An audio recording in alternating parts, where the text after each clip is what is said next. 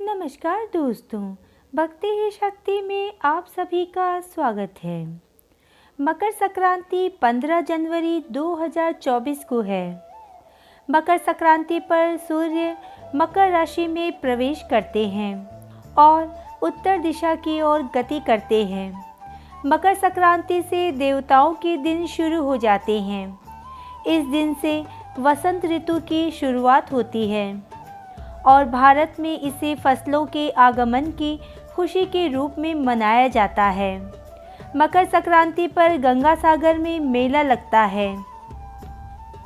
माना जाता है इस दिन गंगा स्नान से मोक्ष की प्राप्ति होती है।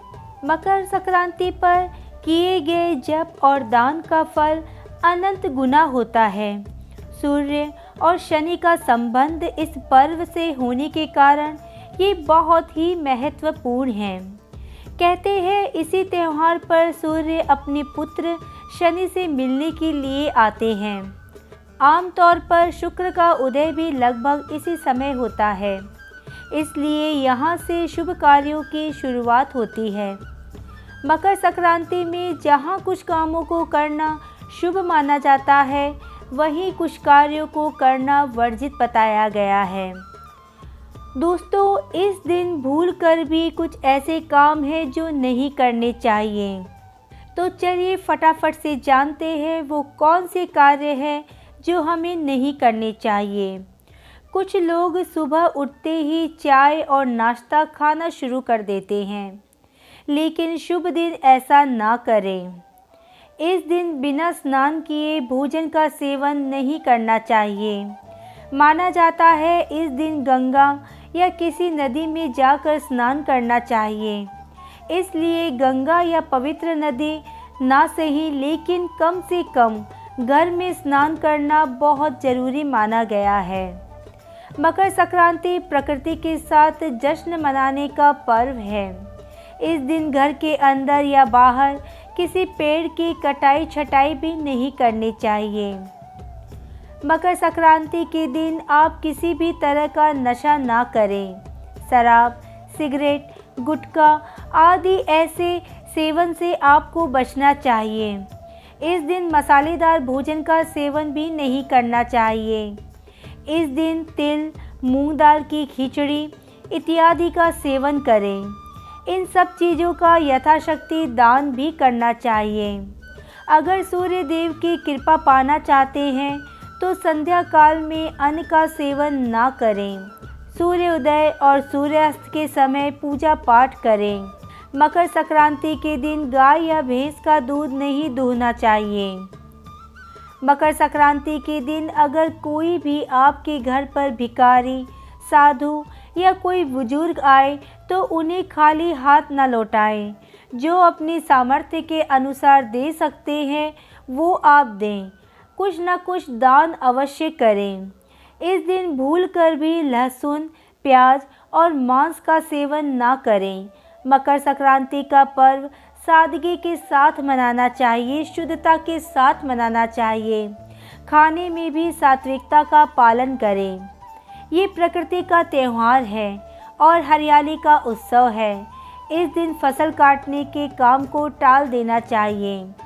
मकर संक्रांति के दिन अपनी वाणी पर भी आप संयम रखें, गुस्सा ना करें वे फिजूल किसी का दिल ना दुखाएँ, चुगली ना करें, किसी को ना तो बुरा बोलें और ना ही बुरा सुने, मधुरता का व्यवहार करें।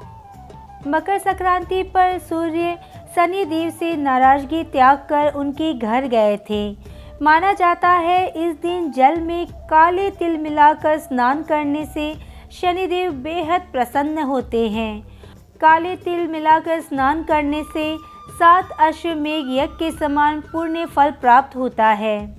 मकर संक्रांति पर घर में आम की लकड़ी से हवन करें। इसमें तिल से 108 बार गायत्री मंत्र का जाप करते हुए आहुति दें। माना जाता है इससे घर में खुशहाली आती है, बीमारियाँ खत्म होती है। घर में सकारात्मक ऊर्जा का प्रवाह बढ़ता है।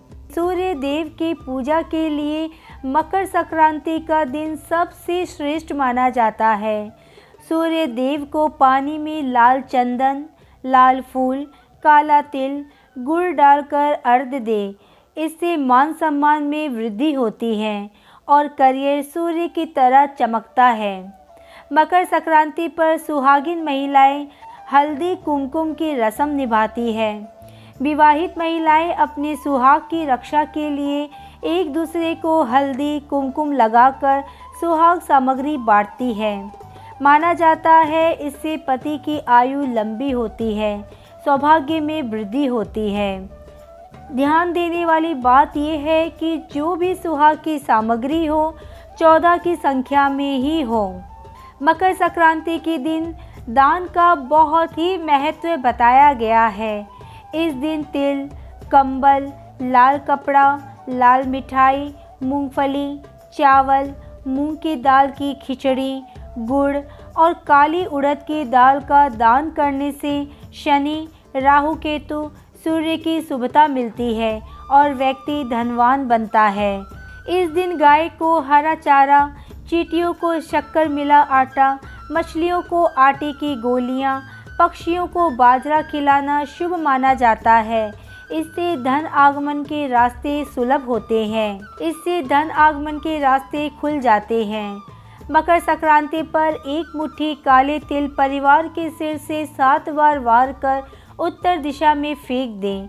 माना जाता है इससे रोग दूर होते हैं और कर्ज की समस्या से छुटकारा मिलता है। मकर संक्रांति पर पितरों का तर्पण, श्राद्ध कर्म करने से पूर्वज साल भर प्रसन्न रहते हैं। परिवार में वंश वृद्धि होती है, वैवाहिक जीवन सुखमय रहता है और बरकत आती है। इस दिन घी का सेवन और दान करने से यश और भौतिक सुख सुविधाओं की प्राप्ति होती है। मकर संक्रांति पर तुलसी, तांबा, सुहाग सामग्री, तिल, झाड़ू ये सब खरीदना बहुत ही शुभ माना जाता है। इससे तरक्की आती है और व्यापार में विस्तार होता है।